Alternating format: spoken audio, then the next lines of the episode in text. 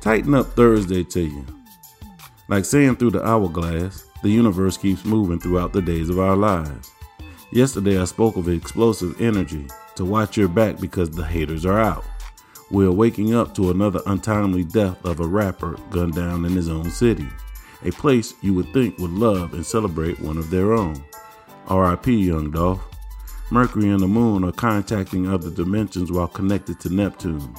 The positive side of this energy is great for creatives to tap into. If you have been experiencing creative blocks, ideas may flow effortlessly. The yang of this energy, you are more aware of people's feelings and moods. Avoid negative Nancy. You don't want to be influenced by their vibe. We also have an emotionally empowering square between the moon and Jupiter.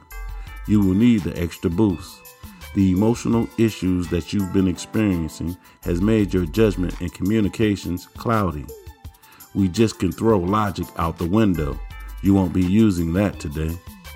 What you will be using is your habitual responses, which roots can be traced back to undealt with childhood trauma you thought was buried. Uncomfortable events are rehashed for you to confront these unconscious areas.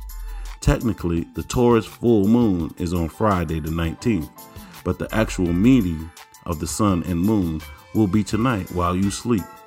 Don't forget to charge those crystals and get those full moon rituals started. This is Paul Heath with I Am Astrology Readings. Know thyself and balance your energy.